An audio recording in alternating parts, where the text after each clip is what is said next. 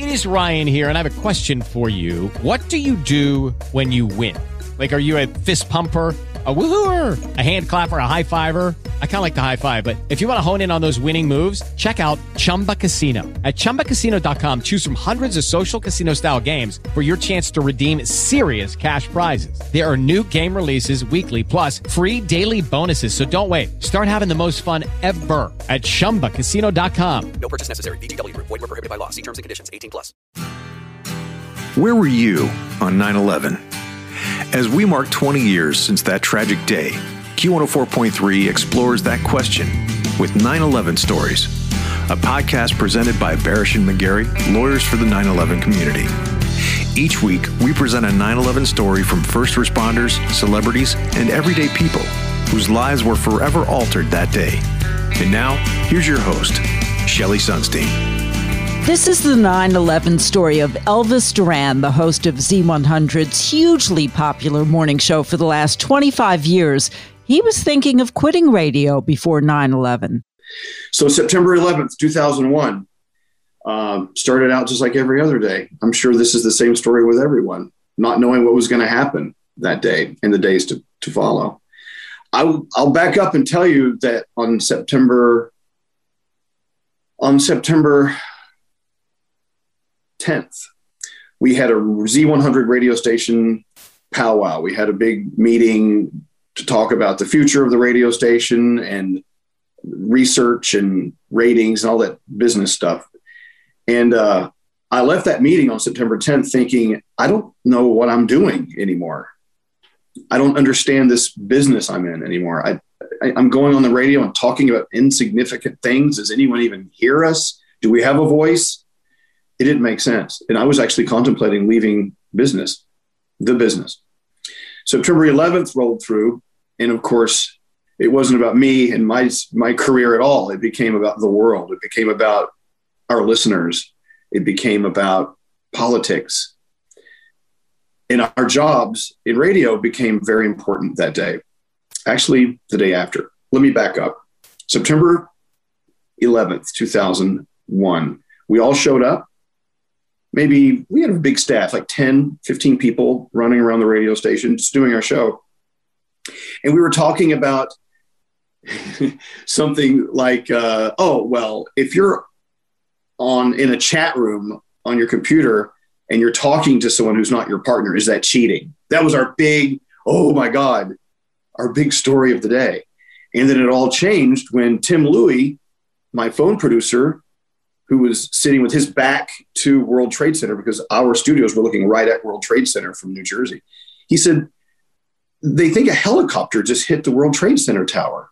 And we are all kind of looking out there and like, you could see a little smoke trail coming out. And uh, then we got more reports. No, it was a, an airplane.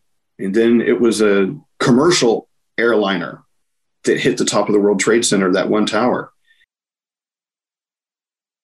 Hello, it is Ryan, and we could all use an extra bright spot in our day, couldn't we? Just to make up for things like sitting in traffic, doing the dishes, counting your steps, you know, all the mundane stuff. That is why I'm such a big fan of Chumba Casino. Chumba Casino has all your favorite social casino style games that you can play for free anytime, anywhere with daily bonuses. That should brighten your day a little.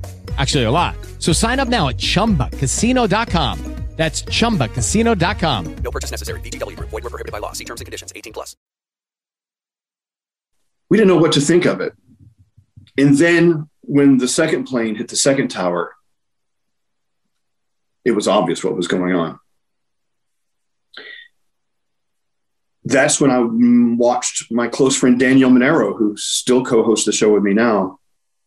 That's when she fell down to her knees and started crying and that's when when everyone started to go into a different mode.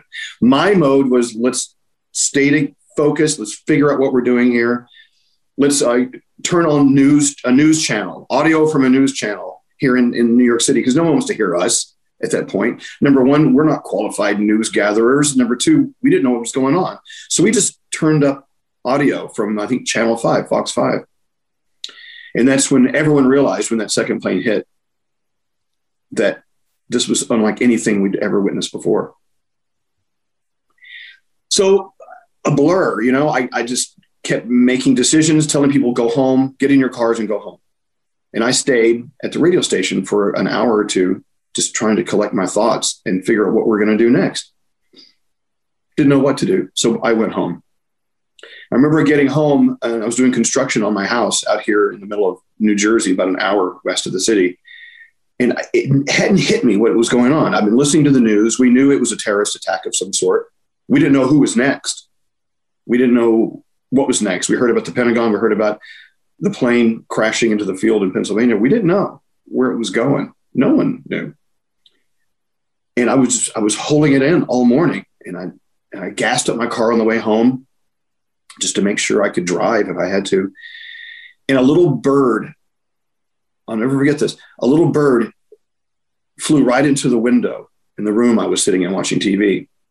And I ran outside, and the little bird had broken his neck and he was barely clinging on to the last of his life. And that's when it all became real. It is, I, I, I finally understood what had happened that morning.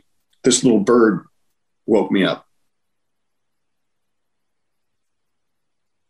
I think the big story that a lot of people, and especially in New York, tell is not really what happened on 9 11, but what happened on 9 12 we drove in to Jersey City to our studios.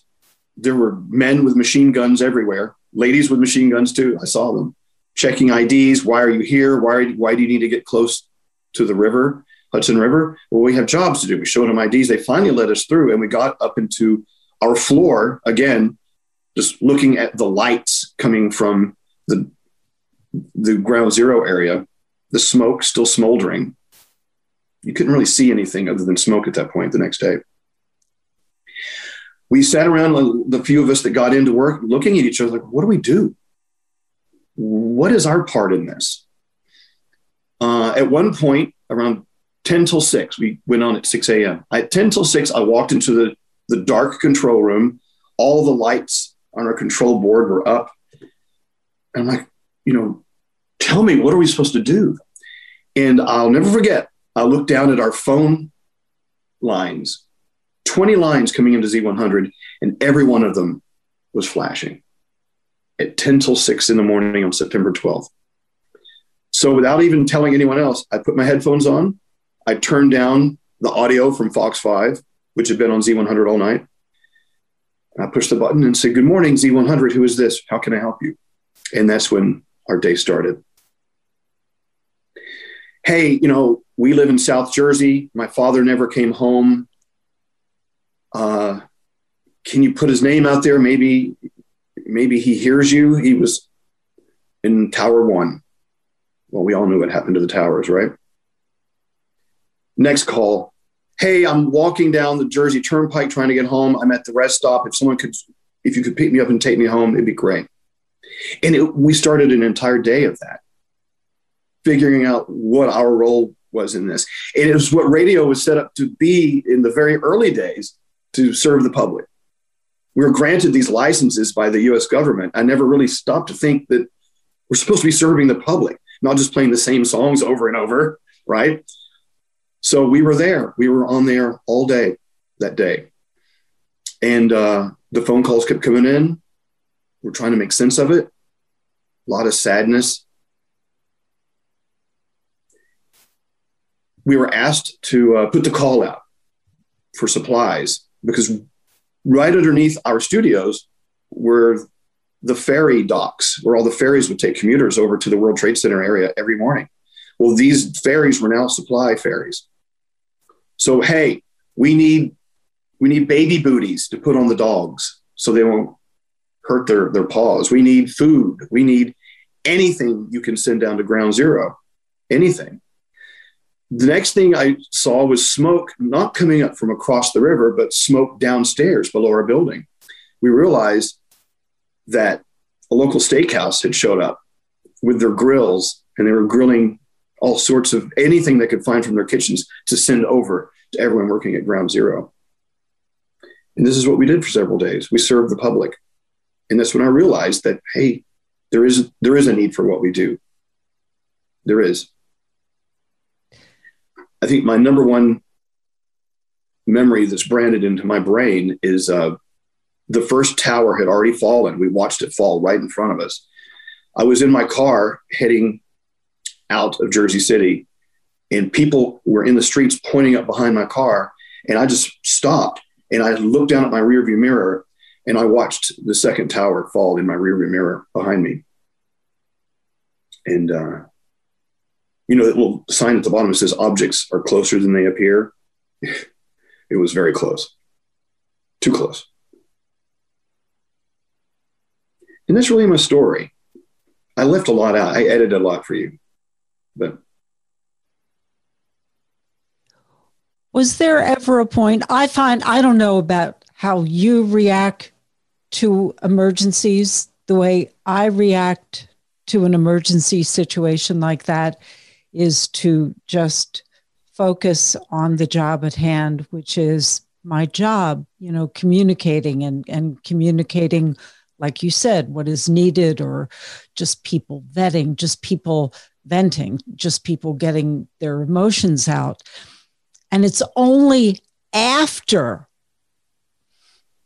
and, and of course, it's hard to say when this emergency was over because it went on for weeks, it went on for months, but there is always a point where you can catch your breath, and that's when the emotion hits me. Right. When did the emotion hit you when you weren't just functioning?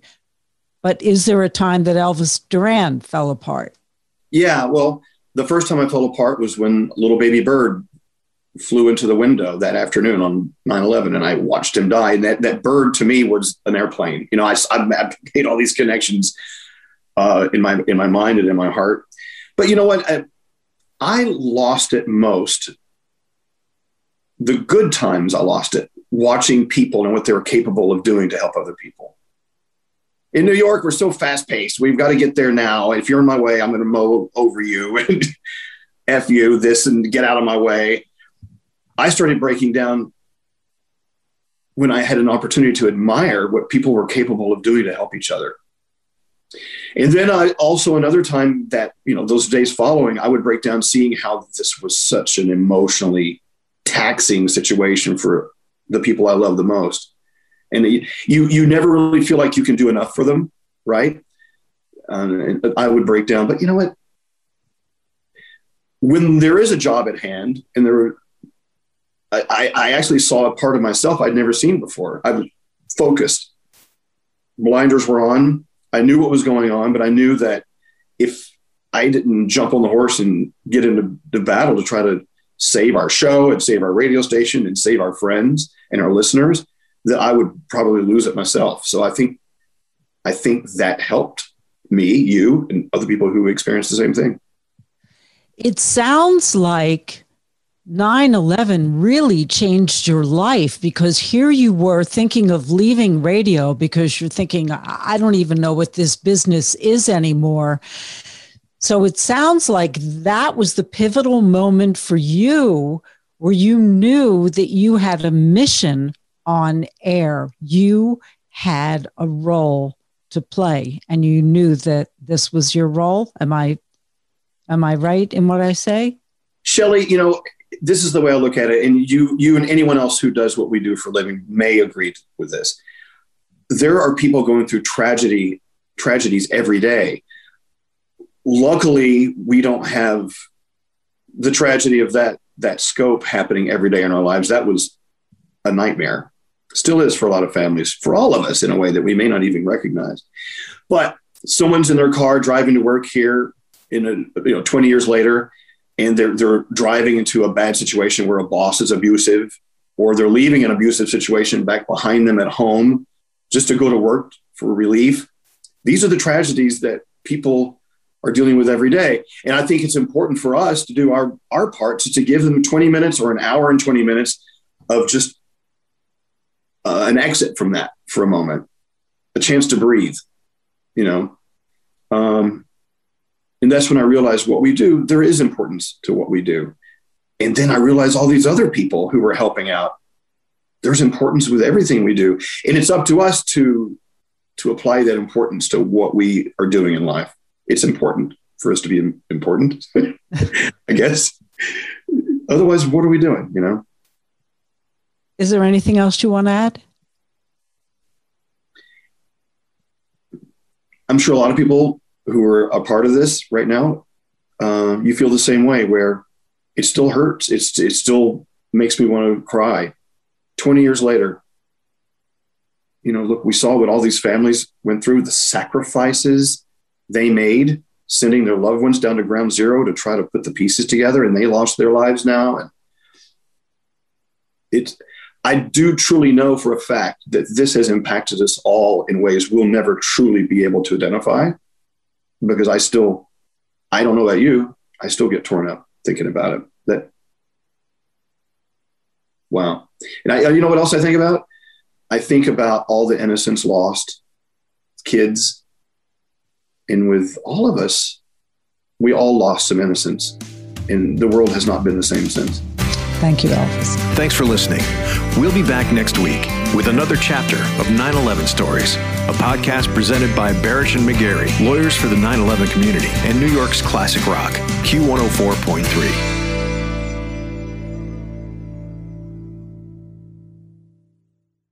Lucky Land Casino asking people what's the weirdest place you've gotten lucky? Lucky? In line at the deli, I guess? Aha, in my dentist's office.